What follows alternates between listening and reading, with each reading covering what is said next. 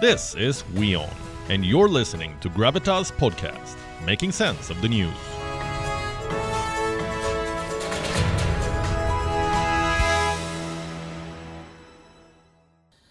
If someone said to you that the British royal family is racist, it may come across as a sweeping statement.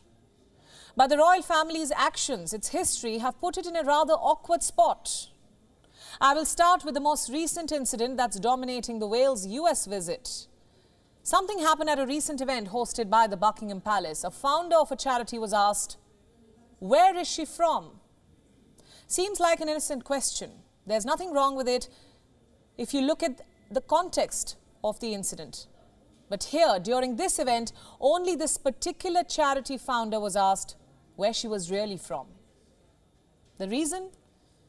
She was a woman of color. Her name is Ngozi Fulani. She was invited to the event by the palace. But a lady in waiting saw nothing wrong in walking up to Fulani and moving her hair to inspect her name badge. What followed was a long line of questions that were usually and totally uncalled for. Fulani's charity has posted a transcript of this conversation. Take a look. She was asked, Where are you from? Sistah Space, she said. No, where do you come from? We are based in Hackney, Fulani replies. Next question No, which part of Africa are you from? I don't know. They didn't leave any record. The lady in waiting was not convinced. She went on to quiz the charity founder on her nationality, where her people come from. Fulani replies she was born in Britain, but the palace representative finds it really hard to believe. At one point, she says, Oh, I can see I'm going to have a challenge getting you to say where you're from. Fulani is forced to repeat herself Lady, I'm a British national. My parents came here in the 50s. And guess what she is told? Oh, I knew we'd get there in the end. You're Caribbean. Wouldn't you call this harassment? Imagine being sidelined, quizzed, and made to feel like an outsider at an event that you have been invited for for the work that you've done. Fulani has fought for survivors of domestic abuse. And a white lady in the British palace thinks it's okay to belittle a prominent black advocate because of her skin color. This lady in waiting's name is Susan Hussey. She happens to be the godmother of Prince William. Also, one of the incoming queen's companions. By incoming queen, we mean Queen Consort Camilla. Now, this woman has apologized, also resigned from her post.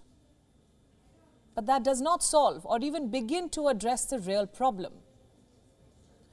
You see, this was not the first incident of racism that the palace has been accused of. It is also unlikely to be the last. The British royals have a checkered history with race.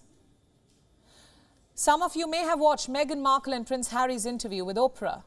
Harry had said that racism was one of the major reasons why he and Meghan left the UK. The couple said that members of the royal family had raised concerns over how dark Harry and Meghan's child's skin color would be.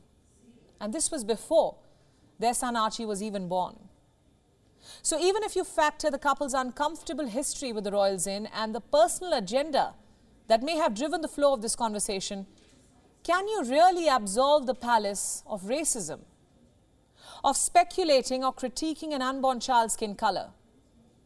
Prince William had reacted to that interview. He had said, We are not a racist family. Why and what then explains the conduct of his godmother? Prince William's office has reacted to this incident. This time it's a little preachy. Racism has no place in society. Well, we are guessing the royal family is an exception then because the palace had gone to the extent of closing its doors to people of colour. Did you know the Buckingham Palace was not hiring people of certain races until the 1960s? Look at this headline. The palace banned ethnic minorities from office roles. Coloured migrants were banned from serving in clerical roles in the royal household. People of colour were only allowed to work as domestic servants. The doors were opened for them only in the late 1960s. Sometime before that, laws were passed in Britain, making it illegal to deny employment on the grounds of race. But you know what? The Queen was exempted from the equality laws, which also made it impossible for the domestic servants to complain. complain to the courts if they were discriminated against. And if you think we are digging too deep in history, let's then cut to 2020. There was a global Black Lives Matter movement. The who's who came out in support of it. But the British royal family remained silent. Meghan and Harry spoke about it, but those in direct line to the throne never did. And it's not really surprising. Because the Crown is in no position to take a moral high ground, it has been an integral part of the British slave trade. This was during the 1500s, during the reign of Queen Elizabeth I. The monarchy had even gone to the extent of publicly celebrating Captain John Hawkins, the man who captured some 300 Africans and exchanged them for ginger and sugar. He was the first known Englishman to include enslaved Africans in his cargo, and Queen Elizabeth had approved of his journey. When he sailed again in 1564 with the aim to capture more slaves, the crown contributed a vessel. Have you heard the story of Abdul Karim? He was an attendant of Queen Victoria. He was Indian. In 2017, The Guardian wrote a piece claiming that the royal household, quote unquote, tried everything to displace him. Why? Because of the color of his skin. And they succeeded. Abdul was abruptly sent back to India after the Queen's death. All of this.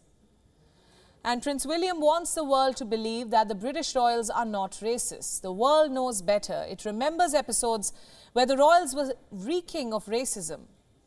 I don't know how many of you read about Prince Philip's comments on Ethiopian art. He once compared it to quote unquote the kind of thing my daughter would bring back from school art lessons. This was back in 1965. In 1986, Prince Philip was in China. He told a British student that if he stayed much longer, then he would go home with quote unquote slitty eyes. In 1999, Prince Philip visited an electronics factory in Scotland. He looked at a messy fuse box and said it was as though it was put in by an Indian. This is a case of just one royal. We would be sitting for another hour if I started listing out every instance of racism associated with the royals. So wouldn't it be just better if the family came to terms with the reality and apologized for racism past and present and change its approach to race because it's high time they did so.